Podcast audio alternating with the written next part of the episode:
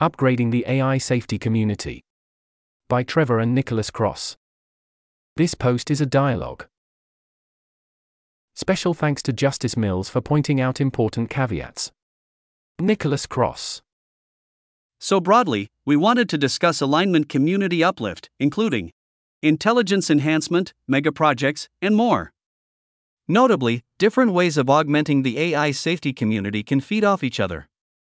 Intelligence enhancement can improve megaprojects, megaprojects can be points for coordination, both of these can make the whole community more adaptable, and so on. Note for readers this dialogue is less an argument, and more getting our concepts and cruxes on the table. So it won't have much of the debate style back and forth that you usually see in dialogues. I think we're starting with intelligence enhancement, correct? Heading Intelligence Enhancement. Trevor. Yes, you recently did a post about that to aggregate people's findings. Recently, Gene Smith and KMAN's post opening the Overton window on adult human gene editing and Richard Ngo's post on Moloch being as much about inadequate technology slash understandings as coordination failures. I feel like people here have a better sense of what historically unprecedented things are possible in a transforming world including things like upgrading the AI safety community, or the AI safety community leading the world on human upgrading in general. Also recently, Yudkowsky wrote, quote, I currently guess that a research community of non upgraded alignment researchers with a hundred years to work picks out a plausible sounding non solution and kills everyone at the end of the hundred years. End quote. I'm much more focused on intelligence enhancement for the purpose of making the AI safety community better positioned to save the world. For example, intelligence augmented people researching and facilitating AI policy slash AI pause, instead of technical alignment. But either way, the value here is obviously intense. And we can get impressive results, quick, and keep them too. The 2020s will probably move faster, even without slow takeoff or AI transformations. And for intelligence amplification, the AI safety community is one of the world's best candidates to figure things out as we go along and be the first to ride each wave. We're exactly the kind of people to reap the benefits as they come, no matter how strange, and use them to make things happen on our terms. There's an image here in the text. Nicholas Kross. Yeah, intelligence enhancement would help for both solving highly difficult technical slash mathematical problems and doing politicking slash coordination well enough to make real governance progress. I'm excited about different enhancement techniques, but with a few caveats. I usually specify adult human intelligence enhancement. Children's intelligence is easy to augment, for example, iodized salt, and through embryo selection, you can start even earlier. But AI timelines seem too short to raise a whole generation of great rationalists and then push them into solving everything in the remaining time. Most intelligence enhancement proposals for alignment, like greater than 80% of cyborgism discussions, are basically use the LLM to do stuff. Which, 1, could exacerbate the capabilities increasing trend for LLMs, and 2, is nowhere near the same league as genetic enhancements and brain computers. If the problem is hard enough to demand geniuses, LLM usefulness shades into capability dangerousness, at an enhancement level well below the harder options. Most techniques that people actually try don't work. Stimulants work, TDCS probably doesn't work, and everything else is expensive and restricted to medical trials, or hasn't even gotten to that point yet. I can go into more depth about any of these. Trevor. LLMs seem to be pretty great for learning, particularly maths. But my thinking about LLMs for intelligence augmentation is that, over time, it will incrementally open up surprisingly deep access to your mind and beliefs and values. Using LLMs intimately enough for intelligence enhancement would require quite a bit of trust in the provider, where there are many points of failure that are easy for attackers to exploit, for example, chip backdoors in the H100s or the operating systems. Open source also doesn't do enough for this. I might go into this later if it comes up. For now, let's focus on the things people are sleeping on. Nicholas Kross. Yeah. Ultrasound neuromodulation is probably my favorite enhancement proposal so far, due to its power and non invasiveness. But unless an Oculus style multiple orders of magnitude cost reduction happens, my guess is nobody will get to tinker with it in their garage and make it useful for alignment particularly soon. And Oculus got to ride the smartphone revolution in small, cheap, decent consumer electronics slash displays, and was invented by a smartphone repairman. In contrast, normal ultrasound machines are still in the $25,000 range. This is still cheaper than the machines used for neuromodulation, but damn. I could also get surprised by the pace of innovation here. I mean, I got a TDCS machine off Amazon for less than $150. But again, the broad pattern is if I can buy it, it won't work unless it's a simulant. If it's likely to work, it's not on a fast track, that I know of, to be used in alignment. Hardware hackers. This is your chance. Neuralink slash BCIs. I have pretty reasonable apprehension towards putting a Neuralink brand device in my skull. An open source alternative could maybe emerge somehow, but then that still requires surgery to implant. Cooler than normal LLM slash foundation model uses. I've seen a lot of these. Some of them are good, some of them are lame, and some of them require more alignment Y breakthroughs to even start working well and they're all debatably exfo hazards, so I won't signal boost them here. Stimulants. Helpful for a lot of people, including me. None of this dialogue is medical advice or other professional advice. Trevor. Yeah, all of these have incredible startup potential. That is, if Bay Area VCs ever fund anything adjacent to AI safety ever again, lol. Quoting Nicholas Kross. Hardware hackers. This is your chance. If anyone here is a hardware hacker, or thinking you're becoming one, I think you're completely clueless about how important you might become five years out from now. The hardware rabbit hole probably runs way deeper than you're aware of. I've been a big fan of neurofeedback for a while now.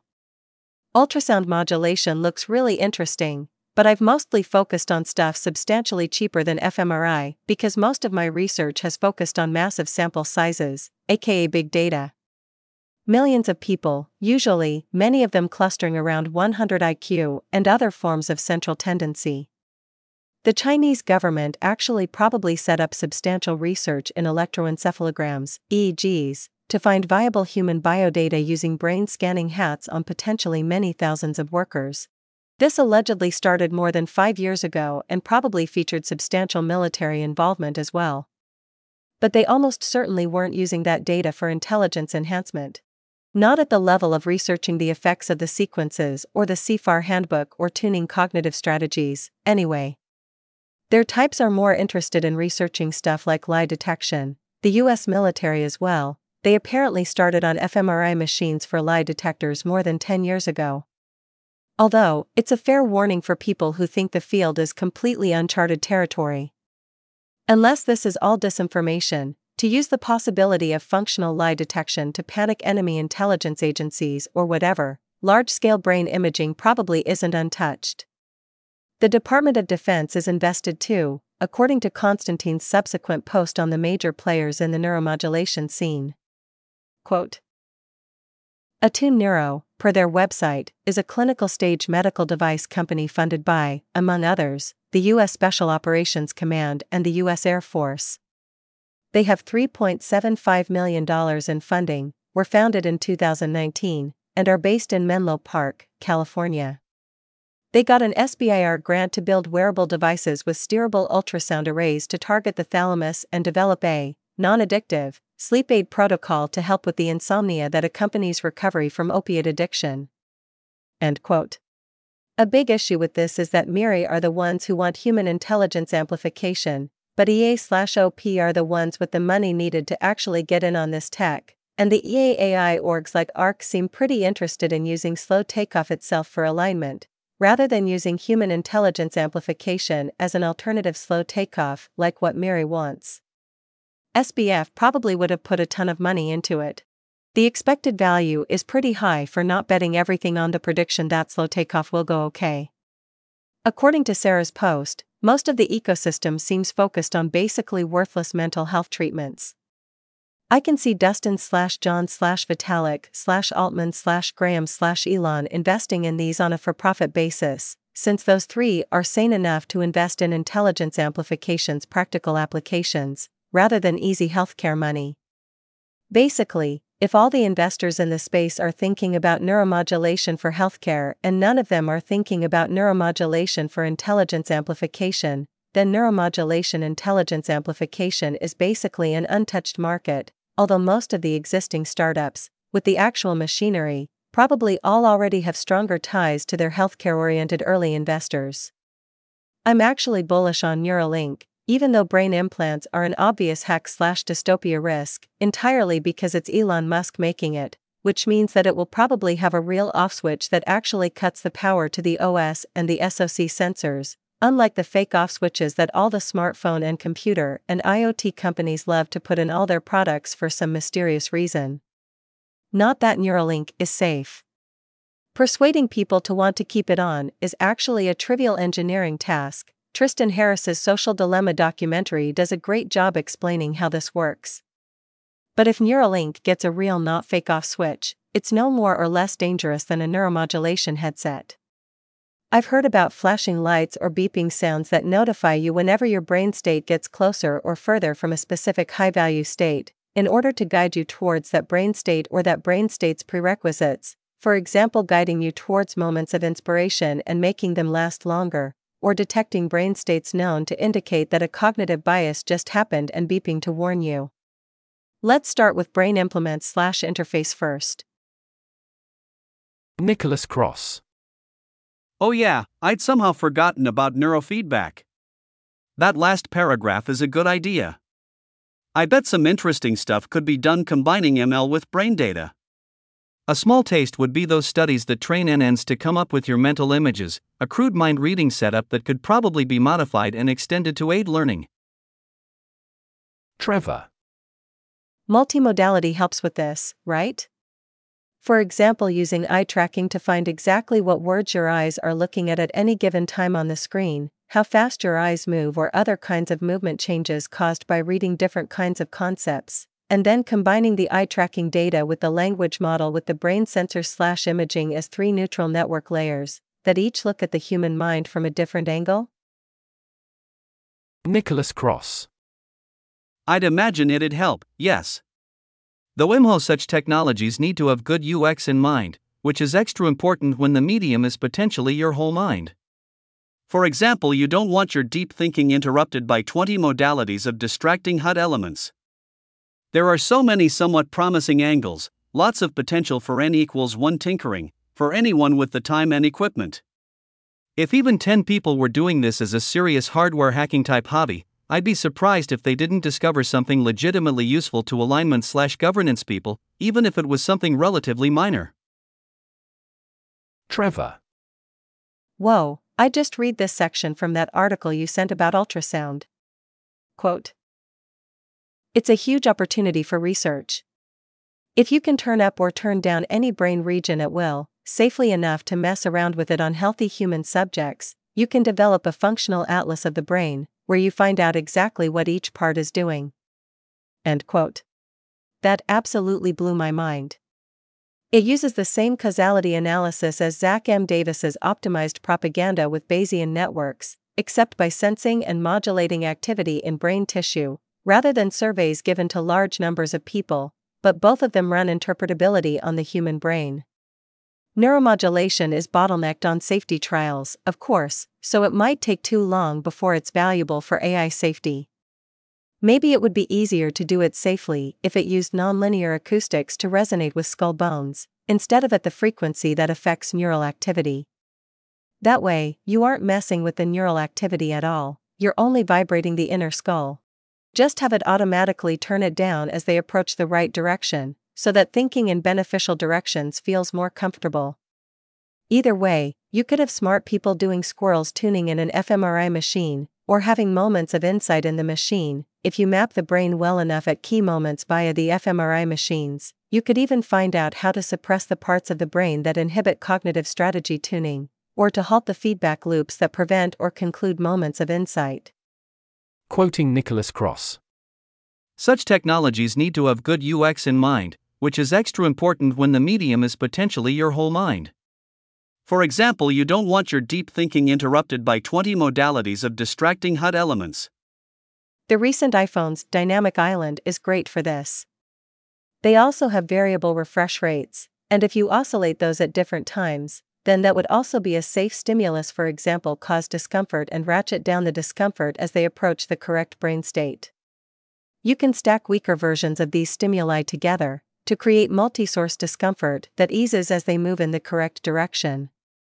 Maybe also discomfort from barely audible or inaudible high or low frequency sounds.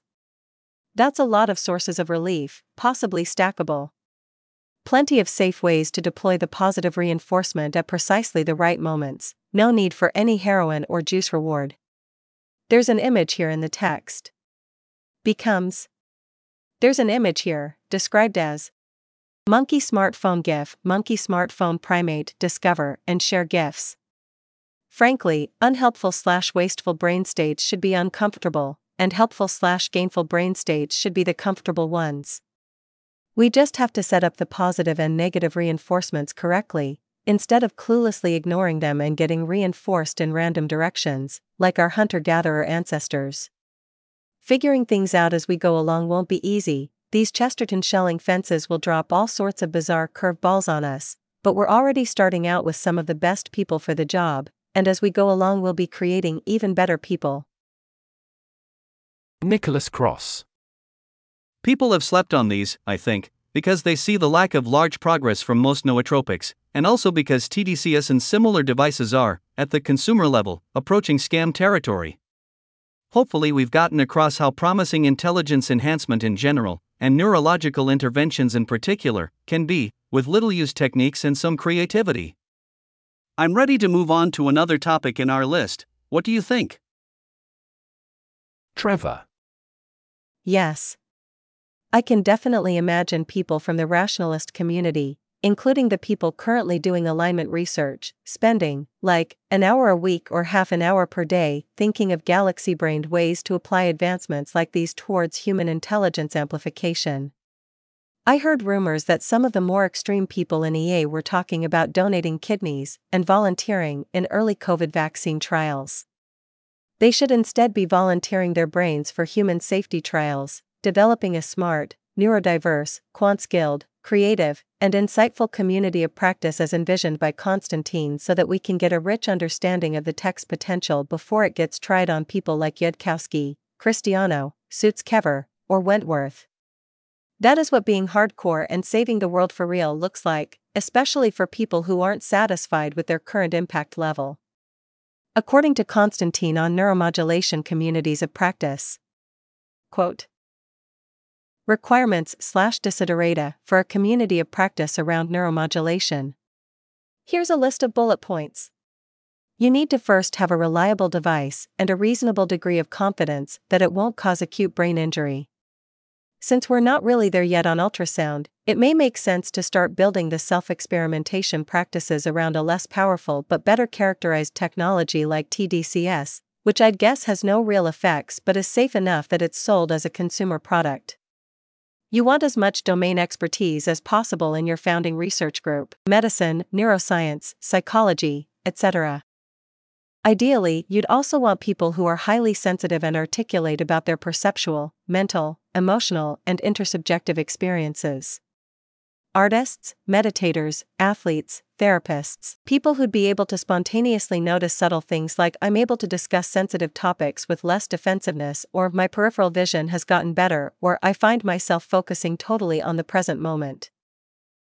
You might want quantitative measurement modalities, fMRI, EEG, heart rate monitors, etc., but of course there's a trade off between what you can measure in a lab on immobilized isolated subjects and what you can bring to a realistic environment like a home, where people can move around, interact with each other, etc. And you'd want to work towards developing an, initially informal, collection of things to try, experiments to run, aiming primarily for common sense validity and helpfulness. You don't need a questionnaire or rating scale to tell that caffeine makes you feel more alert, but you might want to actually measure reaction time rather than trusting your subjective impression that you're faster. That's the end of the list. The main goal here is not to substitute informal trial and error for real science, but to use it to generate hypotheses that are worth testing more rigorously. Of course, informal self experimentation is controversial and may not fit into standard research slash funding models, but it really seems necessary for such an open ended search. End quote. We're probably among the people best positioned to lead on this. I doubt that any of the startups on Constantine's list are anywhere near the level of tuning your cognitive strategies, and Raemon's trial group is already pushing the edges of that field, and that whole paradigm is basically zero tech and always has been. It makes me think of the closing note on Yudkowsky's list of lethalities. Quote, this situation you see when you look around you is not what a surviving world looks like. The worlds of humanity that survive have plans, started trying to solve their important lethal problems earlier than this. Half the people going into string theory shifted into AI alignment instead and made real progress there. A lot of those better worlds will die anyways. It's a genuinely difficult problem to solve something like that on your first try. End quote. So, to what extent is AI safety disproportionately opposed to nootropics? I get the impression that some people are thinking this didn't work, it's time for people to let go, and other people are like deferring to social reality is a bad heuristic, and pills could obviously do something like this, therefore I will keep going. But I didn't ask anyone in DC or while I was living in Berkeley. Nicholas Kross. My impression, again, not medical advice, is that nootropics mostly work when someone has a deficiency slash condition that makes them useful. Like how vegans need vitamin B12 supplementation, some people's bodies might need a nootropic. Creatine apparently works better for vegans along these lines? Quote They should instead be volunteering their brains for human safety trials, developing a smart, neurodiverse, quant skilled, creative, and insightful community of practice as envisioned by Constantine so that we can get a rich understanding of the tech's potential before we try it on people like Yudkowsky, Christiano, Sutskever, or Wentworth. That is what being hardcore and saving the world for real looks like, especially for people who aren't satisfied with their current impact level. End quote. I've definitely considered volunteering for this, and would probably do so in any intelligence enhancement trials. But I'm probably an outlier here. Early trials are likely to be for people with, for example, Alzheimer's, not enhancement trials for healthy people. Encouraging just kidney donations alone has given mixed results. It'd be pretty horrific to put lots of social pressure on people to experiment with their brains, outside of just, hey, this option exists, or I did this and here's how it went. But Constantine's post definitely gives a good idea of what such experimentation could look like after neuromodulation gets safer and better understood. Trevor. Well, one way or another, if human intelligence amplification takes off among Silicon Valley VCs, ideally giving them and the military an outlet other than AI, then hopefully the nootropic problem will get figured out on its own. Nicholas Kross. Yeah. And or gets obsoleted by neurotech. Heading Mega Projects. Trevor. A while ago you wrote alignment megaprojects.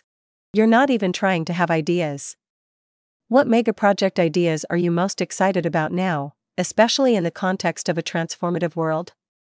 We're taking into account AI timelines, cyborgism, and other applications and automations from LLMs, successes in some of the intelligence amplification stuff we've talked about, and community health and power games we've seen in and around EA and AI labs over the last three years even global upheavals like COVID. Nicholas Kross. I came up with a couple. Formalization Office. Subcontract out to math grad students from inside and outside the existing alignment field. Formalize, go in depth on, formally prove slash disprove, and check the work of alignment researchers. Would probably link their findings in comments on relevant posts basically roving outside-ish peer review that doesn't have actual power over you. Mathopedia. A multimodal pedagogy wiki for mathematics, geared towards formal slash agent foundations type alignment research. Lately, I've been thinking of how to make it an armory of mathematical tactics, like this maths math problem mentions XYZ, therefore, we should use tools from the field of S, and in particular T and U. Note that neither of these are mega in terms of require lots of funding, although they both seem relatively easy to scale up with more money. Simply pay more people to do more of the thing. The formalization office can check more of the field's work quicker by contracting more math grads, and Mathpedia can cover more fields of mathematics and create more types of resources.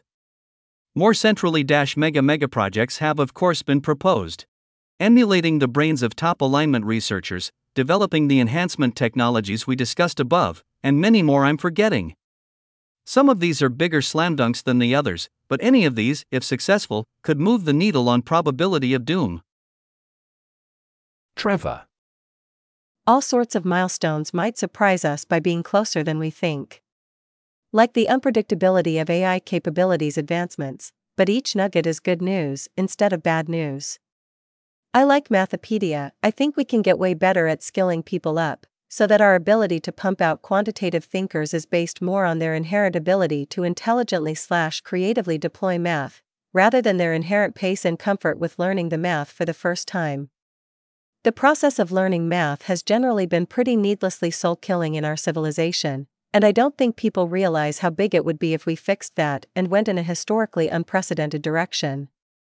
The official term for spamming examples and explanations to streamline math learning is called intuition flooding, as referenced here. You can brute force concepts into yourself or someone else with helpful examples. If you see enough examples, then the underlying patterns will either jump out of you or be wordlessly slash implicitly slash subconsciously taken into account. More examples mean more patterns fitting together, and lower risk that you miss one of the key patterns that's central to understanding the whole thing. It has a ton of potential to increase the rate of learning by an order of magnitude, even if mainstream education started capitalizing on it a while ago. Especially if people like at Valentine are called upon to return from their cold sleep because the world needs them. I think that AI safety can heavily boost the quant skills of most members. Someday, when the descendants of humanity have spread from star to star, they won't tell the children about the history of ancient Earth until they're old enough to bear it, and when they learn, they'll weep to hear that such a thing as math trauma had still existed at our tech level. I think we have the drive, we have the capability, we have the pre existing talent pools, and we have the ability to capitalize on that. We can convert the last of our smart thinkers into smart quant thinkers, and derive more than enough value from them to justify the process. Expanding the Bayesian conspiracy, maybe there's even a critical mass that we don't know about because we haven't gotten close yet. Nicholas Kross. Exact wording nitpick. Logic and maths, themselves, still seem to involve a lot of things that would seem from afar as wordcel. But broadly, I agree. Our community not only has lots of quantitative thinkers, which you can find in other nerdy communities, but itself brings unusually quantitative approaches to things, from Bayes' rule itself to prediction markets. The trick now is to extend from normal level quantitative thinking to advanced mathematical thinking. I frame this as going from Scott Alexander level maths familiarity, statistics, probability, bird's eye view knowledge of linear algebra, things that 3 Blue 1 Brown makes videos about, to maths PhD level familiarity, real analysis, topology, category theory, most fields of mathematics at the research level, and not just sort of knowing what these are but being able to fluently work with them at the cutting edge. Trevor. Absolutely. Such a huge problem with prediction markets right now is the terrible wheat to chaff ratio. I think that prediction markets need a critical mass of talent before they can become incredible, and that we might be really far from reaching that critical mass. I can't wait to see what else we get if there are other critical masses that we have yet to reach. Maybe there are other innovations on the same level as prediction markets themselves, and we just don't have enough talent to see them coming. Just imagine where we would be by now if, 10 years ago, we had five times as many people in EA and the AI safety community who were at or near the mass PhD level we might have been doing solid research on human uploads. Heading Dath ilan. What about the mega project of moving most AI safety people to the Bay Area? Getting everyone in one place seems like a good idea, similar to Dath ilan. More in person conversations, different kinds of thinkers working on the same whiteboard, etc. Bay Area people have been setting up group houses, buying the Rose Garden Inn, and conference venues. There's obvious problems, for example, various social dynamics, but the groundwork, the land, has been laid. My thinking is that if we had more people just realized, wow, billions of people are going to die, my family and friends are going to die, they'd be more comfortable with Spartan lifestyles, except with galaxy brained ways to maximize the number of people working in one place. For example, these capsule hotels give a sense of what can be discovered with sufficiently outside the box thinking.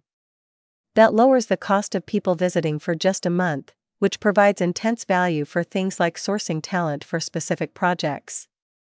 There's an image here, described as Capsule Hotels in Tokyo. How to experience them, Tokyo Cheapo. The image caption reads Portable? The global situation with AI really is plenty harsh enough to justify outside the box solutions like this. According to this joke tweet from Yudkowsky. Quote My friends who are parents don't seem very impressed with my latest theory of child rearing, that you should start out your kids in a giant dirt pit under regular attack by robotic velociraptors, so that afterwards ordinary Earth standards of living will seem to them like supreme luxury because their baseline brain expectations will have been set very low. End quote.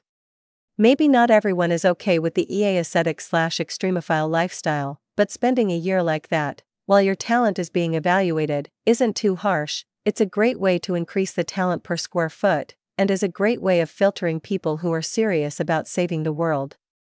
Those are the things that have worked for me, anyway.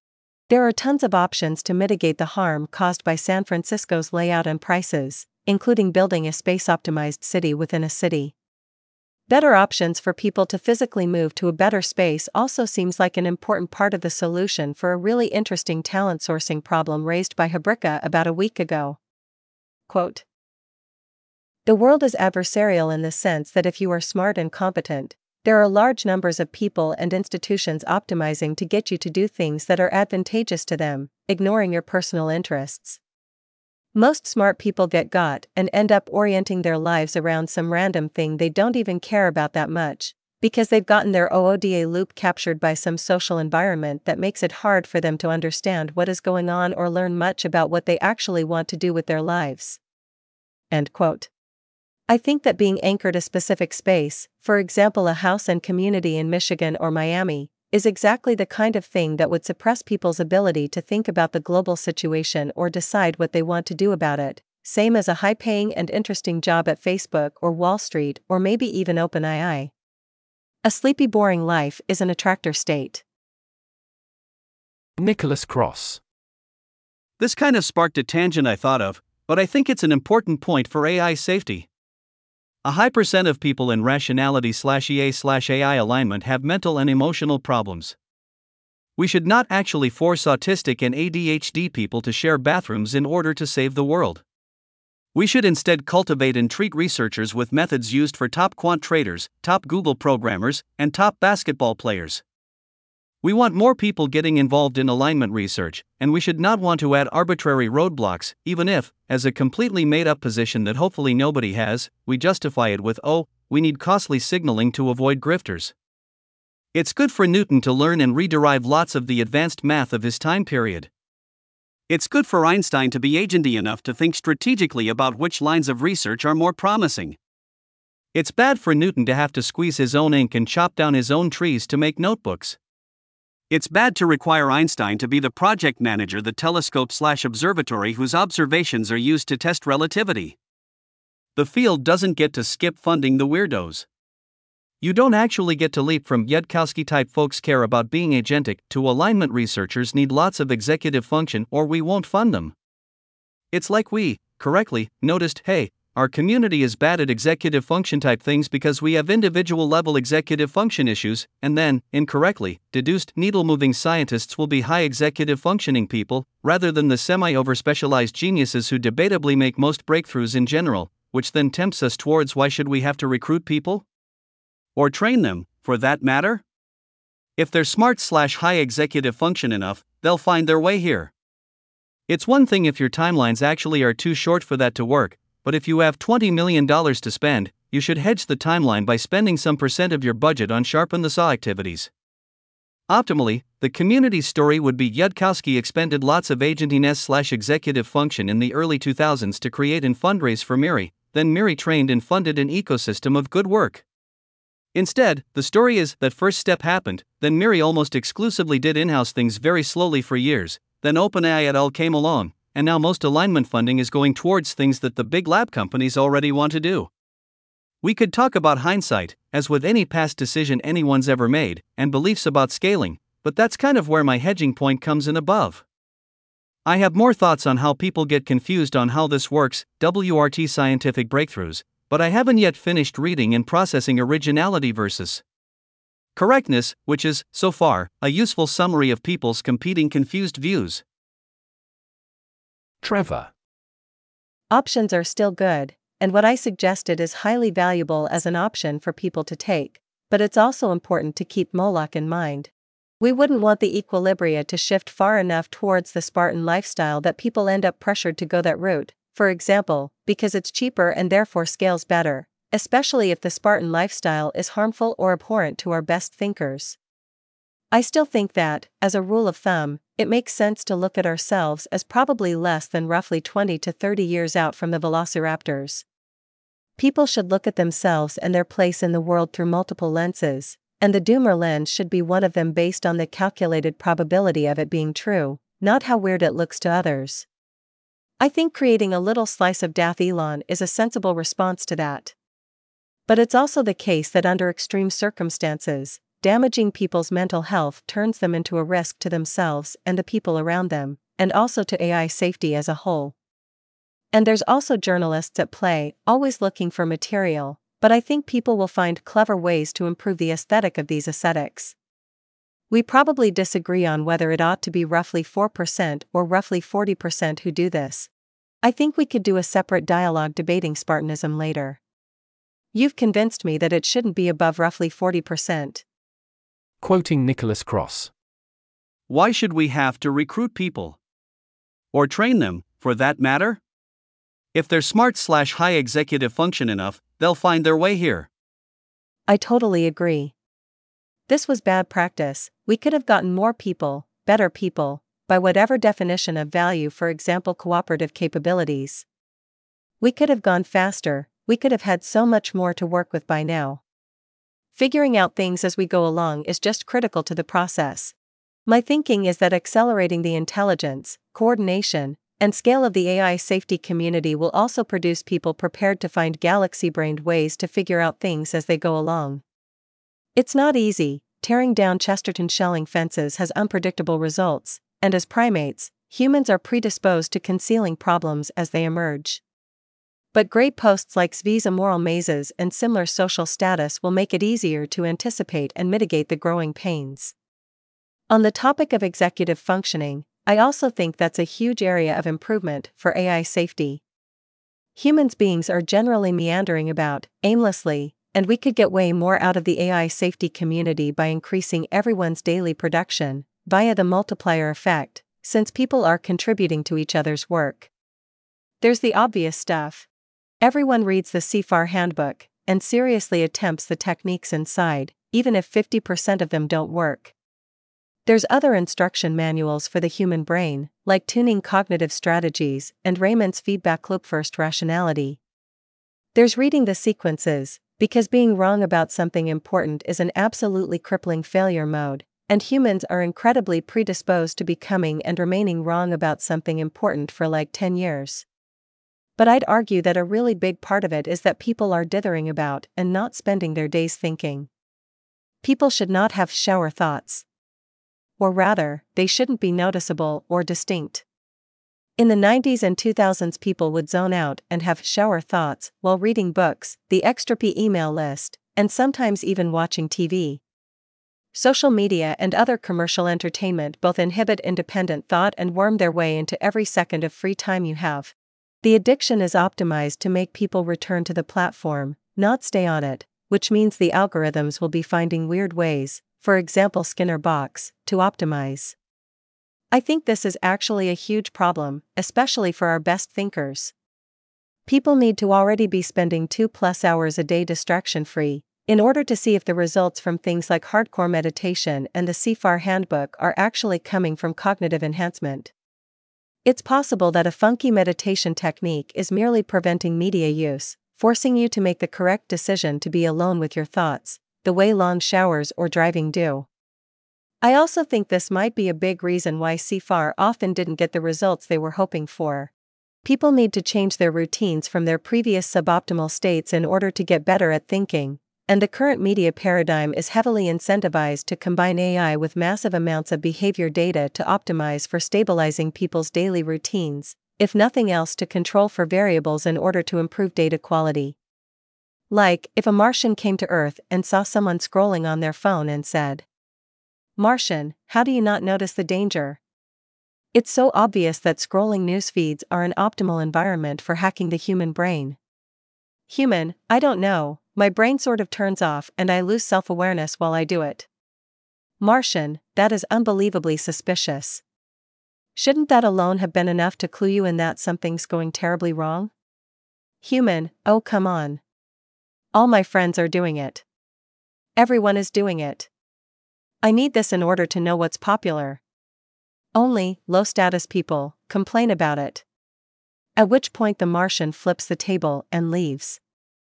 Many of our best people will be spending most of their thinking time scrolling social media, or other hyper optimized attention grabbers, because those are attractor states. And if instant gratification is real, then this will also be immensely harming their ability to think at all. Either way, most of their best thoughts will be in the shower or in the car. Social media detox is hard because the algorithm may or may not be arriving at Skinner box like strategies to optimize to maximize the feeling of emptiness when you aren't using social media. It's an adversarial environment, so I think that trying to wean yourself off is initiating a battle that you're not gonna win, as the system doesn't just understand your mind in ways you don't, but it understands many people's minds in ways they don't, and it experienced winning against them and it knows how to find ways that you're similar and different from the other cases. But one way or another, if you stop having shower thoughts when you're in the shower or driving, that's how you know you've done enough. This seems like one of the biggest ways to uplift the AI safety community. When we're sourcing new talent, the 18 to 22 year olds, we're the only ones who have a purpose sufficiently worthy to actually persuade them to spend time thinking instead of on entertainment media. Nobody else sourcing 18 to 22 year olds can do that, except the military. It's a big lifestyle change, but getting smarter clearly pays for itself when you're part of something like AI safety that's both coherent and that actually matters. And frankly, it's nothing compared to the velociraptors. Is that all we've got about megaprojects for now? Nicholas Kross. Sure, let's move to the next topic. Heading Adaptability. In times of change, learners inherit the earth, while the learned find themselves beautifully equipped to deal with a world that no longer exists. Eric Hoffer. Trevor. All right. A lot of people are talking about utilizing slow takeoff to help solve alignment. Looking closely at the current situation with social media and the use of AI for information warfare has really given me a sense of perspective about what's possible during slow takeoff, except more on the AI governance angle, and AI transforming society in general. The last four years were all over the place COVID and a new Cold War like paradigm in international relations. ChatGPT hasn't changed much yet, but I don't see that holding, especially with open source LLMs. And, worst of all, AI acceleration and turmoil within AI labs can suddenly burn a portion of the remaining timeline, by hard to pin down amounts. My thinking is that we need people better at adapting to new circumstances as they emerge, muddling through those terrible things that arise due to increasing optimization power arriving on Earth, being flexible but also intelligent enough to find galaxy brain solutions to otherwise insurmountable problems. If AI applications allow big tech companies like Microsoft or governments to expand persuasion tech substantially beyond social media, for example, how do we roll with the punches if the punches use hyper-optimized psychology to attack us at the very core of our being? Reducing cognitive and emotional predictability hardens the AI safety community against that specific threat, but getting better at pumping out dozens of Galaxy Brain solutions per day will do a much better job of reducing predictability, and also increasing capabilities and resilience in all kinds of ways. Like with the growing pains, accept external threats instead of internal threats. That will boost the AI safety community's ability to adapt and thrive and ride the wave of all the other terrible things that emerge during slow takeoff, not just the new human manipulation paradigm that works on anyone, which is just one example. Katja Grace characterized accelerating AI as a fire hose of new cognitive labor, and it's sort of unclear where it will go. And I think that's a really good way to put it. All sorts of things can end up being pumped out of this. I'm thinking that there will be zero to two more black balls, just like human manipulation tech, that are also crushing, but in completely different ways, yet nonetheless we must survive and thrive. I think that current gen human manipulation tech is a fantastic example of just how far out the curve balls will be, intensely disorienting to us, and how traditional power often pivots around them. But maybe human manipulation tech is an unusually severe slash extreme case, and we probably won't get 0 to 2 more black balls from slow takeoff that are as extremely terrible as manipulation tech. That's not where I'm betting though, especially lie detection tech, which only has its negative reputation due to having been around for roughly 100 years in a civilization with no ML. They were named polygraph tests because they would literally generate multiple graphs, and a person had to eyeball them all at once. Uplifting the AI safety community, such that Galaxy Brain solutions are pumped out at a sufficient pace to mitigate damage, and even capitalize on opportunities or anticipate threats before they happen, seems like the best way to resolve these challenges. Nicholas Kross. Quoting Trevor. Getting better at pumping out dozens of Galaxy Brain solutions per day. This sounds slightly insane as written. What do you mean by this? I broadly agree with the rest of this point, with the extra note that accelerating alignment and governance can itself help decelerate AI capabilities, as our community gets better at pointing out and working against unsafe AI development. Trevor. Yeah, by pumping out dozens of Galaxy Brain solutions per day, I just mean people are better at thinking of solutions that work really well.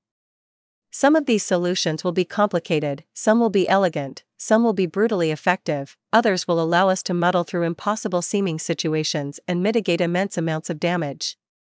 Smarter people will make us better at doing this. I think Anna Salamon's humans are not automatically strategic describes this incredibly well. What would a superintelligence do? In our current world, a big part of that is converting your mind's ability to do abstract reasoning into actually getting up and taking the best possible actions, every hour and day, including deliberate rest, preventing burnout, and other things that cause positive reinforcement and prevent negative reinforcement. In the recent words of Scott Alexander, a big problem with effective altruism and AI safety today is quote, Actually do these things. Don't just write essays saying they're obvious, but then not do them. End quote. In the transformative world, the best thing to do might be different from agency and motivation hacks, maybe more about getting things right the first time under extreme circumstances, like when the protagonist in that scene had the foresight and mental agility to grab the drone at the first opportunity, even though something incredibly awful was happening to him just moments before. But we'll need to be flexible and intelligent either way. This might seem radical or extreme. But if we get the velociraptors in roughly a decade or three, we'll look back on our lives and realize that the only deranged thing we did was not doing enough. It will be obvious, in hindsight, that the times we tried harder and made mistakes were far better than the time we spent barely trying at all. Heading Extracting much more value from the sequences. What's your thoughts on increasing the readership rates of Yudkowsky's sequences, the CFAR Handbook, Scott Alexander's Codex, Project Lawful, slash HPMOR, Tuning Cognitive Strategies, slash Feedback Loop First Rationality, etc.? What's the bottleneck preventing people from reading and growing from these, and what can we do about that bottleneck? They offer so many unique ways to get better habits into your brain so you can go out and get what you want out of life, instead of being confused and constantly betraying yourself. Just like getting groups of people into better Nash equilibria where they aren't constantly betraying each other. Intelligence amplification technology is great, but a superintelligent AI could write a manual that uses true knowledge to show you how to exploit the full reaches of your mind, probably a couple orders of magnitude more effectively than the CFAR handbook. And stuff like the CFAR handbook is not only something we already have, it's something that the entire human race has barely bothered to try at, for the entirety of human history. We don't know how big the gap is between the CFAR handbook and a superintelligence written true instruction manual for being a human brain that lets us think optimally to maximize results. That gap might be very small, maybe we need 10 smart people working on it instead of 5. Maybe 5 was more than enough, but they didn't have squirrel in hells tuning your cognitive strategies to work off of, and now they do. Maybe all five used social media and other entertainment media so frequently that they lost the ability to measure effectiveness of independent thought. Everything in the AI safety community boils down to inadequacy and growing pains. I'd argue that a big part of the value from intelligence augmentation tech just comes from making people better at applying the advice that's already described by the sequences, CFAR handbook, and the others. I think a big part of it might be the lack of positive reinforcement, it's basically work, for example, like this thing Yudkowsky retweeted. There's an image here in the text. Nicholas Kross. Uhu, I have a lot of thoughts on this. Mainly from having a hobbyist interest in making YouTube videos and other art, which led into a long time fixation with how do pieces of media get popular. A key mental model here is an attention funnel, much like the purchase funnel used by advertisers. Let's run through the funnel with a YouTube video. 1. You see a thumbnail and title. 2. If interested, you click on the video and start watching it. 3. If the video's boring or grating or thereabouts, you stop watching the video, for example by closing the browser tab. Otherwise, you keep watching. For, if the video ever gets to be boring slash grating slash etc., you're more likely to stop watching the video. A similar thing happens with fanfiction. 1. You see a title, or hear about it from a friend. 2. If interested, you search slash click the FIC, and maybe read the summary. 3. If it's interesting, compelling, holds your attention, etc., you keep reading. Otherwise, you stop. Maybe you come back later, but we're focusing on your attention driven decisions. HPMOR and other rationalist works are, to a certain kind of personality, highly compelling. They often have dramatic pacing, short chapters slash sections, and the things that subjectively go into good writing, even at the micro level of diverse sentence structures, or precision in wording. Because they're stories, and are forceful polemics, they usually contain the emotional loading that humans enjoy. To get back to the central point, I think the bottleneck is the top of the funnel right now. Everyone's heard of HP, but only HP fanfic nerds and or existing rationalists have heard of HPMOR. The sequences and related works have even narrower funnel tops. There are ways this could be done more or less efficiently slash directly, but Rational Animations is a decent example of basic AI alignment ideas can be presented compellingly enough to reach lots of people. If you're a creative type in the community, well, to whatever degree artistic realms can have Hamming questions, you might enjoy exploring what kinds of rationalist slash AI alignment slash EA media could be made that would reach a lot of people. The other bottleneck, and, under shorter timelines, probably the more important one, seems to be the bottom of the attention funnel, but top of the AI alignment funnel. Like, plenty of people have resigned themselves to being words and stats people and think they can't join ML and or maths people. If I could magically get 20% more EAs into full-time AI alignment, I would. Well, modulo caveats about what type of research they do. Trevor. And if I could get everyone in AI alignment to spend two hours a week thinking about solutions for AI governance, that would be great too. In response to the OpenAI conflict, Yudkowsky wrote quote, The Twitterati are vastly overestimating how much focus I spend on individual AI companies. I currently see their collective as an inevitable downhill slide, whose leaders could not change anything even if they wanted to. It's international treaties or bust. End quote. And for me, that was a pretty big update in favor of tapping into the alignment researchers' talent base to solve the impossible seeming global problems like US China coordination on AI issues, which I've been researching for years without knowing that AI governance would become so significant relative to all other work areas. Quoting Nicholas Kross. Like, plenty of people have resigned themselves to being words and stats people and think they can't join ML and or maths people. Yes, I totally agree on the maths issue. I think it goes both ways though. The impression I've gotten from spending years in DC is that the people here rarely have the quant skills to apply Bayesian thinking to AI governance at all. But it might make more sense to have the AI governance people get the alignment researchers in the Bay Area up to speed so that the alignment researchers can think up galaxy brain solutions to the problems, rather than trying to boost the quant skills of the AI governance people so they can start playing catch up with the people in the Bay Area who have been pioneering Bayesian thinking for decades. There's an image here, described as James Medlock on X, there was graffiti in a bathroom stall I frequented that said something like specialization is for insects. I am not an ant. I think it's a reference to. Quoting Nicholas Kross. I think the bottleneck is the top of the funnel right now. Everyone's heard of HP, but only HP fanfic nerds and or existing rationalists have heard of HPMOR. The sequences and related works have even narrower funnel tops, there are ways this could be done more or less efficiently slash directly, but Rational Animations is a decent example of basic AI alignment ideas can be presented compellingly enough to reach lots of people. I agree here. When I imagine my 2014 or 2013 self, before I had heard of AI safety, I can easily imagine myself watching a 10 minute video and thinking, Jesus Christ, and bookmarking it. And then, later on, if I was the type of person to be pragmatic making the world a better place, I'd be more likely to remember it again in a month or a week or so. I'd be like, wait, what the fuck was up with that, and watch it again. Ideally, people would read the sequences or what we owe the future, and there wouldn't be any other on ramp for AI safety, but that's not the world we live in.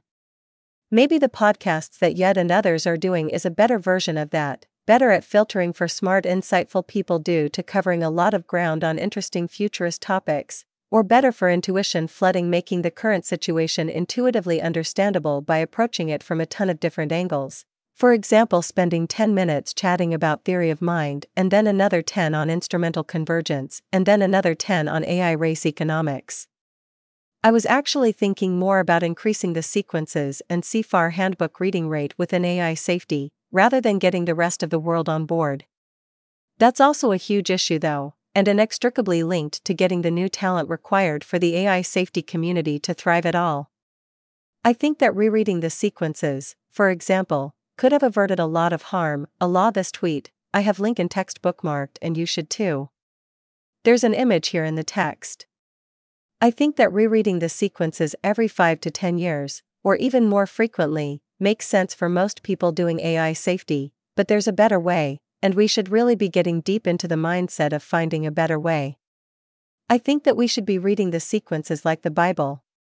Specifically, reading various Yudkowsky and other great rationalist quotes every day, like Bible quotes. There's tons of apps, websites, newsletters, and paper calendars that give you one Bible quote per day. There's some pretty decent stuff in the Bible, and those quotes were searched and found by the optimization pressure of lots of people looking. It works very well, for millions of non priests. But Yudkowsky's writings are far better for this than the Bible. It would plausibly make sense to have some kind of feed that gives people random Yudkowsky quotes every day. This is similar to reading the sequences in random order, which I also highly recommend. If you look at entertainment media or social media after drinking coffee in the morning, you are stacking two strong addiction slash behavior reinforcing things, and you should really substitute the media with reading a randomly selected sequence so your brain associates that with the rush instead. But aside from the badass EA aesthetic extremophiles, most people want to do quick and easy things, hence using great rationalist quotes like Bible quotes. It's a great way to start the day, or in the middle of the day, there could be different quotes per person per day, in order to maximize the multiplier effect via people being boosted in unique ways and then talking with each other. Of course, this requires a large enough portion of AI safety would do this, and for the AI safety community, this is like herding cats. Meanwhile, the incredible CFAR handbook sequence is somewhat long, roughly 20,000 words, but explains difficult and important concepts really well, and the hammer time sequence is much shorter and rereadable, but that comes with the cost of weaker intuitiveness and making it easier to forget.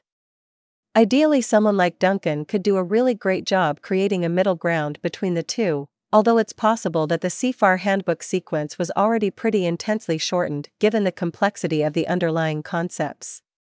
Duncan's writing and explanations are pretty great, and my prior probability is that I'd have a hard time preserving the value if I tried to distill it to roughly 75% of the original length.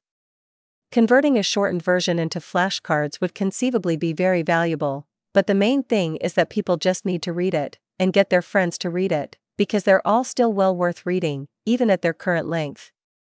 When people debate the value or effectiveness of the sequences, they're generally thinking, like, slap the book down in front of someone and tell them to read it. Maybe see what they're like 5 to 10 years after finishing. But the bigger question is whether there's ways to do this orders of magnitude more effectively. Nicholas Kross I actually reread useful slash mental model helping segments of posts and books, but I think I'm an outlier in this community. If we're really going on the Bible quotes, analogous setup, we should look more at sequences of bite sized things on the same topic. Like sequence slices or quote sequences or subsection sequences or passage tags. For example, every CFAR handbook passage about cruxes. Or every Yudkowsky quote about complexity of value. On the one hand, this can seem like oversimplifying slash shallowifying rationalist writings, at the expense of deeper reading. On the other hand, quotes can be a gateway to reading the full posts. And, if we're being honest, better rationalist leaning decision making often starts with remembering a relevant quote, even if the quote is think for yourself, or think for five minutes on the clock. But Trevor. Quoting Nicholas Kross. I actually reread useful slash mental model helping segments of posts and books, but I think I'm an outlier in this community. That should definitely not be an outlier thing. I had Yudkowsky's Politics is the Mind Killer post bookmarked for years after I started skilling up for AI policy. I would have been way ahead by now if I had known about Yud's entire political prerequisites and read one of those per month. This stuff is fantastic reference material. Absolutely, so much of it is just prompting people so they go back to taking the advice and reasserting control over their lives. It's frankly quite disturbing to see people slowly regress back to the mediocrity of the daily life of the average American slash European. The gradual loss of your newfound agency really is a tide that you have to fight. Get the Moloch out of your brain and keep it out, and also get the Moloch out of your groups. At the same time, getting people into groups where they can keep each other going, that's also hard. Humans are primates, which means we have a drive to vanquish rivals.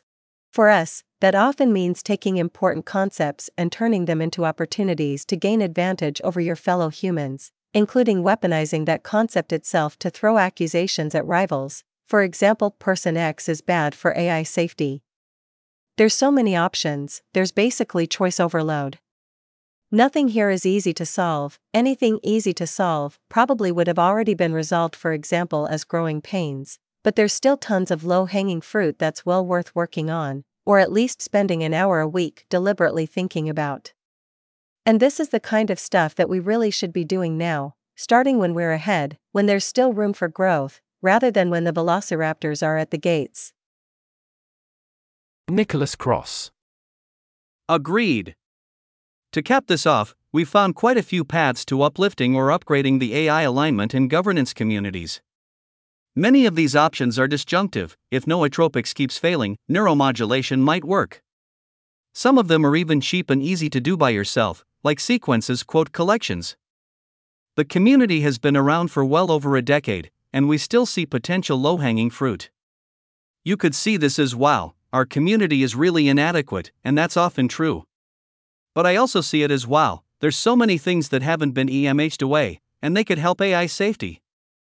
Of course, this relies on people with free time and money to experiment with these. If someone finds something, they could find something that moves the needle on probability of doom. That seems worth some trial and error. Trevor. Absolutely. Also, I think the situation could probably improve substantially if everyone could set aside greater than one hour a week seriously thinking about the question in light of recent events and new information how can the AI safety community get better? With a focus on using new technology to solve major problems that were previously assumed to be intractable, for example, something like lie detectors, and improve things for everyone, rather than intimidating specific people or groups into giving ground or redistributing resources. Setting aside one hour a week to think about something important, without disrupting focus, would be less than 1% of most people's waking hours. It's probably the kind of thing where most of us will end up looking back and wishing that we did a lot more of it, and sooner, before things got hot. This article was narrated by Type 3 Audio for Less Wrong. It was first published on December 16, 2023. To report an issue or give feedback on this narration, go to t3a.is.